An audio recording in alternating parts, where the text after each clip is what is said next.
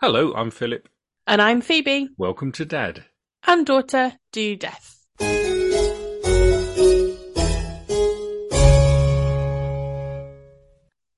Hi, Phoebe. Hello, Dad. How are you? I'm fine. I'm fine. Yes. Something that uh, has caught my attention this week, Phoebe, that I thought I'd just Mm. tell you about is sometimes in American mm, true crime stories or even in dramatizations of crime, you hear about someone being Mirandized. In the calendar of true crime trivia that you gave me for For 2023, Christmas? yeah. this happened to pop up today. ah, um, there you go. The words are You have the right to remain silent. Anything you say can and will be used against you in a court of law. You have the right to an attorney. If you cannot afford an attorney, one will be provided for you. Do you understand the rights I have just read to you? With these rights in mind, do you wish to speak to me? Those are Yeah.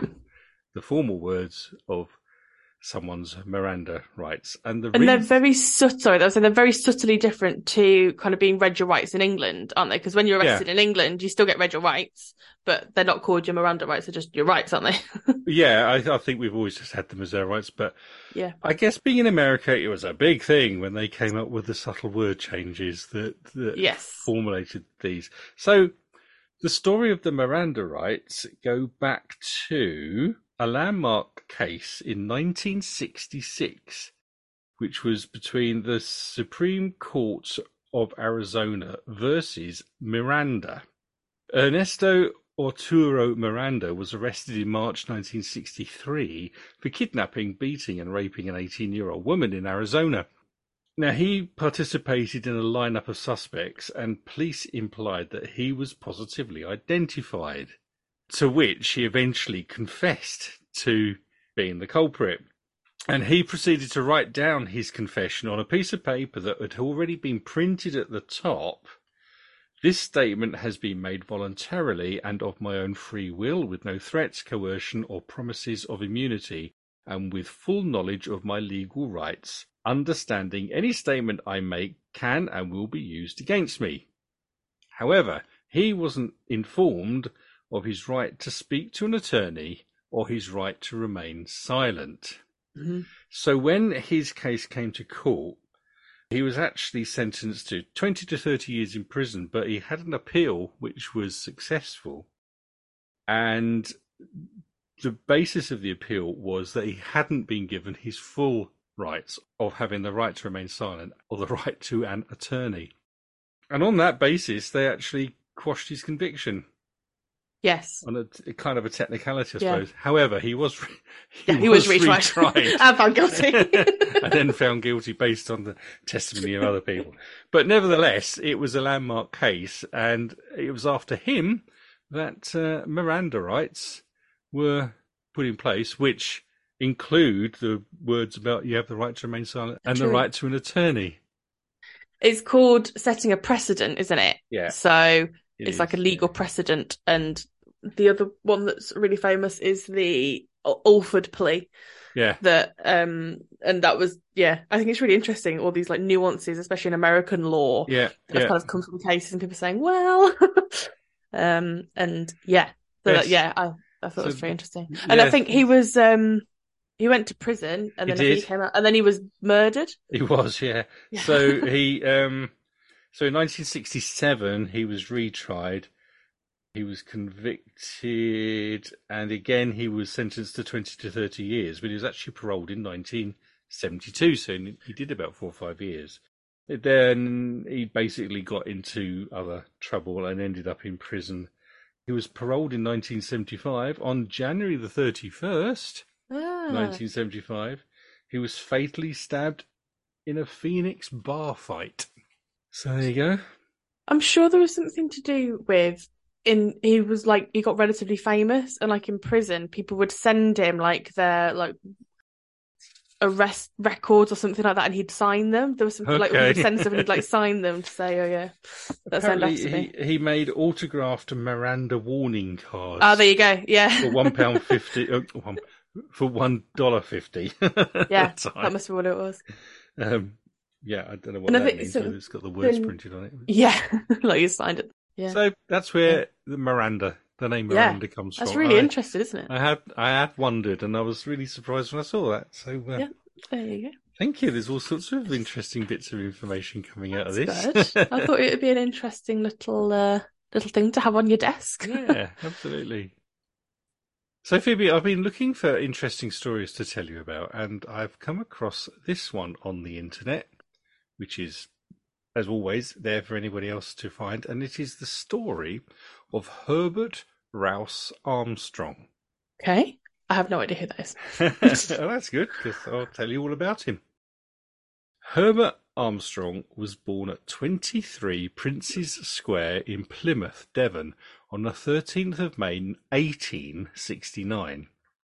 Okay, So Victorian Victorian beginnings. but an oldie. yeah. The family later moved to Edge Hill in Liverpool and he went on to study at St Catherine's College, Cambridge, where he got a degree in law and qualified as a, a solicitor in February 1895. So he was about 25, 26 when he uh, when he qualified as a solicitor. Nice. He then went on to gain an MA from Cambridge in 1901. Now, Armstrong started practicing as a solicitor in Liverpool and then in Newton Abbot.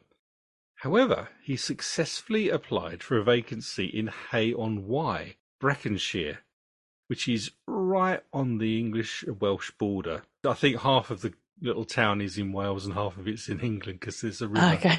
river that Right on the runs through border. the yeah the river that runs through it is the border basically so uh, That's yeah. cool. he got this job and moved to Hay on Wye in 1906 so the following year 1907 he met and married Catherine Mary Friend of West Teignmouth and the couple went on to have three children two girls Eleanor and Margaret and a boy called Pearson Nice. and the Armstrong family moved to an imposing family home called Mayfield in the village of Cussop Dingle, not far from It's a great name. Cussop Dingle. Cussop Dingle, where Herbert ran his law firm of Cheese and Armstrong. There you go. Now, I'm not entirely sure where the cheese comes from because I. Because in the rest of the story, there's no reference to anybody called Cheese, uh, another, I presume another solicitor that he went into partnership with or something, unless he just thought it was a fun name to have it called Yeah. Cheese and Armstrong. Choose But Armstrong. basically, he got his own law firm, which he may or may not have shared with someone called Cheese. Okay. So Armstrong was a hard-working man, and he rose in the social community of the town, and he was appointed clerk to the justices. He also joined the volunteer force and rose to the rank of captain. Bearing in mind this is all like just before the First World War. Yeah. But then in 1914 he was called up, where he eventually gained the rank of major in the Royal Engineers Territorial Force. Oh, wow. He didn't see an awful lot of action, but he did go to France from May to October in 1918. hmm So he was there for five months or so uh, in On the front line. battlefield on the front line. Yeah, and after the war, he was quite commonly referred to as Major Armstrong. Just a year later, in May 1919, Kitty Armstrong, which is that's what his wife was known as. Her name was Catherine, so she was known as Kitty. Mhm. Kitty Armstrong's health began to weaken. Oh, no. The symptoms that she was showing were diagnosed by the local doctor, Dr. Thomas Hincks, as a case of brachial neuritis. Now, brachial neuritis is a, it doesn't help much, a type of peripheral neuropathy that affect the chest, shoulder, arm, and hand. And peripheral neuropathy is a disease which itself demonstrates itself by pain or loss of function in the nerves that carry signals to and from the brain to whichever body part is affected. So it's kind of a Right. nervous nervous disease that he uh, Okay. he he diagnosed her with. I don't know what sort of treatment he may have been able to have prescribed her, but she appeared to recover, and she didn't need to consult Doctor Hincks for over a year. That's good. But in 1920, her health, both physical and mental, deteriorated again. Oh, no. Herbert Armstrong kept in close contact with Dr. Hincks and showed great concern for his wife, consulting relatives and friends, keeping them informed. Dr. Hincks found that Mrs. Armstrong was showing signs of mental collapse and came to the conclusion that it was connected to her illness. At the end of August, Mrs. Armstrong was admitted to Barnwood, which is a private mental asylum near Gloucester. When she was admitted, she was found to have a fever, she was vomiting, she had heart murmurs, and albumin in her urine. Oh no. There was also partial paralysis in her hands and feet and a loss of muscle tone. Mrs. Armstrong was also delusional. She doesn't sound very well. She doesn't sound very well at all, does she? Her condition began to improve at Barnwood and she was discharged home in January 1921. Oh, that's good. But shortly after she got home, her condition got worse again, Oh and no. she died a month after her return on the 22nd of February 1921. Oh my goodness. Now, Dr. Hincks was very puzzled by Kitty Armstrong's symptoms, but nevertheless, on her death certificate, he recorded that she had died of gastritis aggravated by heart disease and nephritis. Oh, okay. So outwardly, Herbert had shown a tremendous amount of concern for his wife, sitting by her bedside, reading to her in the evenings, and leaving his office early whenever possible to be with her. But it would seem that there had been problems in their marriage. Now, this case has been studied quite considerably over the years, and people who have researched into this couple kind of assumed that the Armstrongs' marriage was a failure, or was at least failing, because of the domineering attitude of Mrs. Armstrong to her husband. Mm. Oh, that's interesting. Yeah. And it was generally believed that Mrs. Armstrong, Kitty, Catherine Armstrong, was quite an unpleasant woman who regularly abused and humiliated her husband in public. Oh, no way. And it was not unnoticed that although the local newspaper described Mrs. Armstrong as a popular Hay lady, as in a lady from Hay on Wye, Hey. few people attended her funeral. Mm. So, uh, yeah, there you go. That's interesting. However, on the other hand, Mrs. Armstrong, whenever separated from her husband, either because she was in hospital or when he was away at the war or whenever that they were separated, it is reported that she always wanted for the family to be back together as soon as they could be. So, who's telling the truth? Mm. That's a tricky one. Hmm.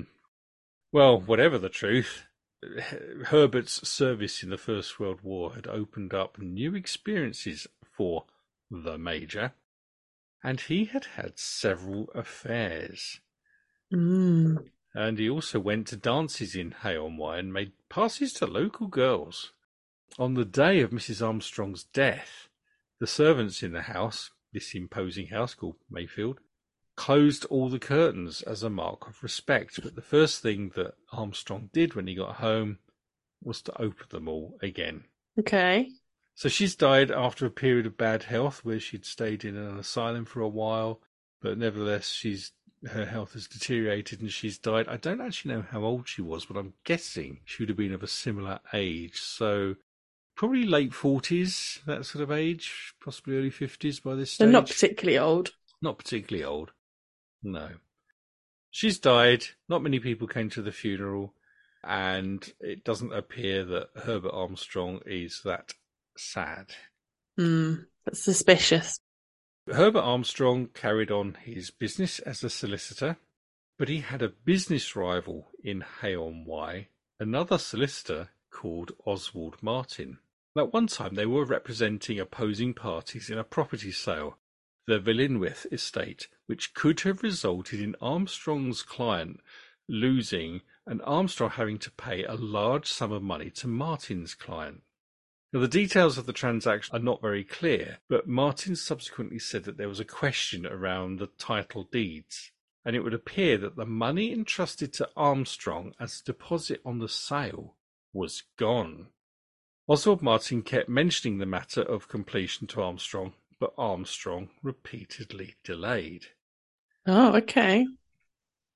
So it sounds like he might have uh, done something else with the money. And when this Mm. other solicitor kept uh, saying, "Come on, where's the money? When are we going to finish this this case?" He just kept postponing, delaying, procrastinating. Yeah, That's fishy. it is fishy. Eventually, Herbert Armstrong invited Oswald Martin to a meeting at his house on the 26th of October 1921. When he got there, Okay. Martin found tea laid out with cakes and buttered scones. Now, Martin probably thought that Armstrong wanted to discuss completion of the property sale, but the two men merely discussed everyday things, sort of about office organisation and general things. They didn't actually discuss this particular elephant in the room around okay. where's this missing money. Yeah. Herbert Armstrong spoke about being lonely after the death of his wife, and then during the meeting over tea, Armstrong picked up one of the scones and said, Excuse fingers, and handed it to Martin, who ate it. Okay. And when he got home, Martin became violently ill. Oh no. Oswald Martin's father in law, John Davis, just happened to be the chemist in Hay Y. That's handy.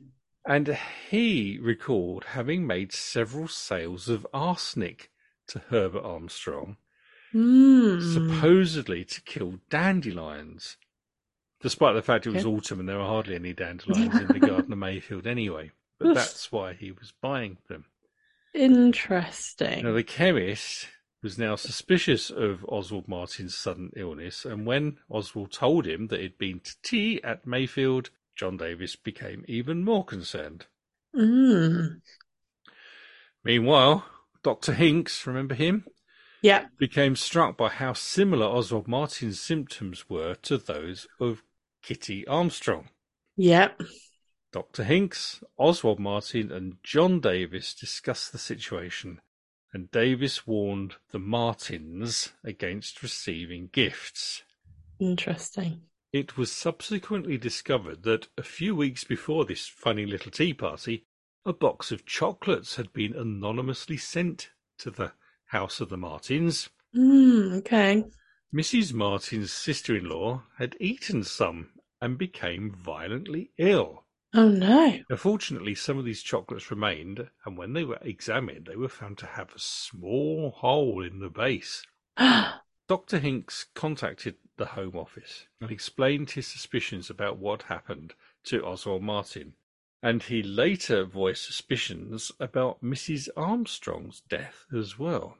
Samples of the chocolates and Oswald's urine were examined and found to contain arsenic, okay. and the Home Office now passed the case to Scotland Yard. Meanwhile, Herbert Armstrong began to bombard Oswald Martin with further invitations to tea. Mm, I bet he did. which Oswald found it increasingly difficult to find excuses to say no.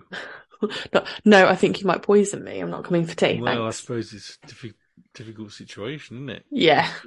Anyway, Scotland Yard moved in, and after sort of observing what was going on and reviewing the evidence, they arrested Armstrong on the 31st of December while at his office in Hay-on-Wye.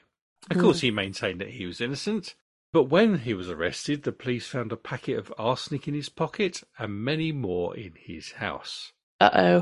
Mrs. Armstrong's body was exhumed and examined by the eminent Home Office pathologist Bernard Spilsbury.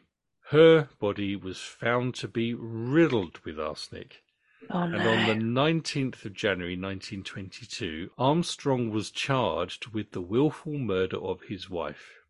Mm-mm. To which he responded, I repeat what I said before. I am absolutely innocent. Oh dear. The evidence would suggest otherwise.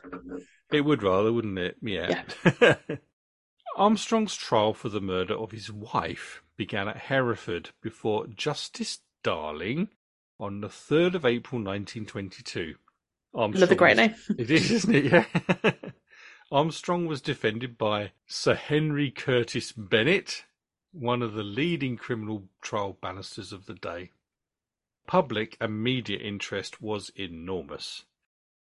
The jury would have known that a year earlier there had been a trial at Carmarthen Assizes of another solicitor, Harold Greenwood, for the murder of his wife by poison, which he Mm. supposedly made out that it was an illness that she had. But Greenwood, in that case, had been acquitted. Oh, that's interesting. Also, the fact that the three men who brought the charges to the police included Armstrong's business rival, Oswald Martin, and his father in law, which looked suspicious to some people as if Herbert Armstrong was being framed. Mm, okay. Because they're kind of like looking like they're ganging up on him. Yeah. And I mean, it would be um easy to um, you know, try and frame him because um if they're working together, they could combine and if they're they're able to get hold of the um right medication that could do this, it wouldn't Yeah. be too difficult, would it? Yeah, I mean, it, it, Oswald Martin might be framing him to to to close down Herbert Armstrong's law Yeah. business. Yeah. yeah So he could have been framed. In, Weirder and, things um, have happened. yeah.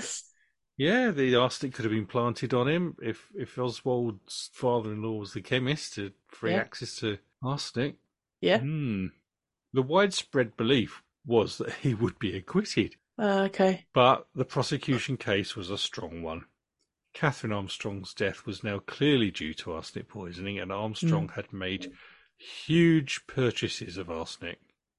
Least Yeah, you can't really sign John that Davis away, can you? Well, no, I suppose there, there had to be in a poisons book or something, surely. Yeah.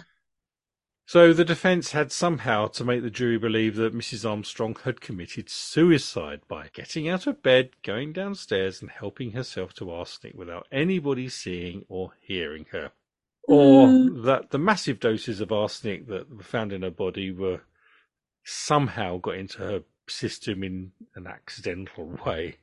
So if you So- accidentally ingest that amount, ars- amount of Yeah. arsenic, do you? Yeah, it's it's not uh, not likely, is it? No. And I suppose the fact that he was very attentive to her, visiting her all Yeah. the time, you know, that's a great opportunity to, uh, you know, oh, Administer this- some more. Yeah. drink this cup of tea or have this water or whatever. Yeah. It was particularly impossible for her to have done that herself because towards the end of her life, she was virtually paralyzed. She couldn't have walked or really done this herself. Yeah, So, um, That's true. So I guess it would be really difficult for the doctor to well, the doctor to administer it to her in her own home, and for when she went away, she got better. yeah, that's true. It would have been the other way around, wouldn't it? I Yeah. guess if it wasn't. And Dr. Spilsbury, the Home Office pathologist, insisted that the fatal dose must have been taken within 24 hours of her death Okay. when she was at home. Ah, okay. Yeah. And Dr. Hincks affirmed that for Mrs. Armstrong to have taken that dose herself was absolutely impossible. Mm. So it's not looking good for Herbert, is it? No, it doesn't sound like a suicide either. So definitely, I mean, it definitely doesn't sound like a suicide. So No. it- no. yeah, not looking good for him. So Herbert Armstrong had to explain his habits concerning arsenic, or rather the white powder arsenic trioxide, which he was buying. Mm. He claimed that it was his practice to put small portions of arsenic into individual pouches, which he squirted into the ground near spots where dandelions tended to grow. Okay. One of these small pouches was found on him after he was arrested, and there was no reasonable explanation really offered for why he was carrying it around, particularly as the arrest was made in December when Yeah, you don't need to be getting rid of dandelions in not December. you? really, no. Mm. And Armstrong did not come off well under questioning by Justice Darling concerning this point. Yeah, exactly that. Why are you carrying arsenic to kill Yeah. dandelions in December? After the trial, two possible motives have emerged for Catherine Armstrong's poisoning. Firstly, Armstrong had decided he wanted a different, more congenial wife. Secondly, Catherine had written a will in 1917, leaving the bulk of her estate not to her husband but to their children. Uh, okay. Armstrong produced a new will following his wife's death, giving him control of her estate, but studies suggest that it was probably forged. Oh no. For some time before the Velinewydd estate affair, Armstrong's business had been in financial difficulties. The difficulties in relation to the sale of that particular estate made things even worse for him. Mm-mm. However, the evidence against Armstrong, though considerable, was nonetheless only circumstantial. No one had actually seen Armstrong administering the poison, and Mrs. Armstrong had occasionally spoken of suicide. Some medicines contained arsenic, and there were plenty of other people coming into contact with her at Mayfield. Okay. Yeah, So- that's true. Yeah, Yeah. It wasn't It just him and her, been. was it? There was a lot of other people there kind of in and out of the house. Yeah, yeah, lots of other people. It was a big house. Yeah.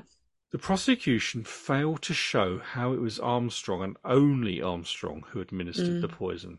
As for the Oswald Martin poisoning, other than gaining Armstrong a little time, the death of Oswald Martin would not in any way have relieved Armstrong's business problems. Yeah, that's true. So they were saying, well, yeah, what's the motive? Armstrong made no confession and adamantly maintained his total innocence. But on the 13th of April 1922 at Hereford Shire Hall, he was found guilty of the murder of his wife. Oh no. Mr. Justice Darling stated that he concurred with the jury's view and that it was absurd and unsupported by any evidence that Mrs. Armstrong had committed suicide, although it doesn't actually say that it was Armstrong that killed her. Yeah. Nevertheless, he was found guilty and he was sentenced to death. Oh no. That was on the 13th of April. The case went to appeal, but on the 16th of May, the Court of Criminal Appeal dismissed his appeal. So, barely six weeks after the jury had found him guilty, Armstrong was hanged by John Ellis at Gloucester Prison on the 31st of May 1922. Oh no. Oh dear. The News of the World reported that when asked by the prison governor on the morning of his execution if he had anything to say, Armstrong's last words were, I am innocent of the crime for which I have been condemned to die. Oh dear. I mean, there is certainly quite a lot of reasonable doubt in there. Well, there, there is. I I mean, there's a lot of strong circumstantial evidence, I suppose. Yeah. Yeah. Yeah, but who else would have wanted her dead? Yeah, that's true. Hmm. Tricky. His story has been the inspiration of several works of fictions. Dorothy L. Sayers, who is um, most famous for her Lord Peter Wimsey stories, wrote a mystery novel called Unnatural Death, Okay. which was kind of loosely based on the story of Herbert Armstrong. And she also wrote a novel called Strong Poison, where a murderer is caught with pas- packets of arsenic. Hmm. Um, There's a novel by Anthony Berkeley Cox called Malice of Forethought, which was written in 1931. okay. And that also includes someone who uses arsenic to kill dandelions as part of the plot. Oh, that's interesting. Can you still get Uh, arsenic to like kill flowers or? no, I don't think so. You just get Oh. Weedol or something, don't you? I Yeah, mean, that's true. Yeah. Which probably hasn't got arsenic in it. I should imagine it's too No. Yeah, that's true. So yes, it's back in those days, sort of at the end of the 19th century, early 20th century, where you could just go into a chemist and buy Yeah, arsenic. arsenic and various other poisons over the Mm. counter for what would be fairly innocent reasons, yeah. killing dandelions. But um, yes, To put in your mouse butter. put in your mouse butter. Yes. So I don't think we tend to see arsenic poisoning so much these days. No. You hear of um, antifreeze poisoning, don't you? Yeah. Yeah. Not so much arsenic, probably because you can't get really, you can't really get hold of arsenic. no. No. So there you go. That's the story of Herbert Armstrong, the murder of his wife, the attempted murder of Oswald Martin, allegedly. Yeah. Um, I'm not sure if he was found guilty of that or not. They, it just says that uh, the, the, story ends with the fact he was found guilty of the murder of his wife. Um, There you go. I guess if they knew they were going to hang him, they probably didn't need to bother finding him guilty of something else, did they? uh, Maybe not. Yeah. There we go. Really interesting story. Thank you very much. much. KNY is famous for its literary festival that they hold every year as well. Thank you Yeah. very much for sharing that story. You're very welcome. Um, You're very welcome. Yeah, an interesting one. I will find some pictures. Thank you. associated Where will you share them? case. I will put some pictures onto our Instagram account. At Dad and Daughter Do Death. I'll upload them to Facebook. Dad and Daughter Do Death. And if you'd like to email us about this or any of our other stories that we've covered, you can always get in touch with us. Dad and Daughter Do Death at gmail.com. Be good to hear from you.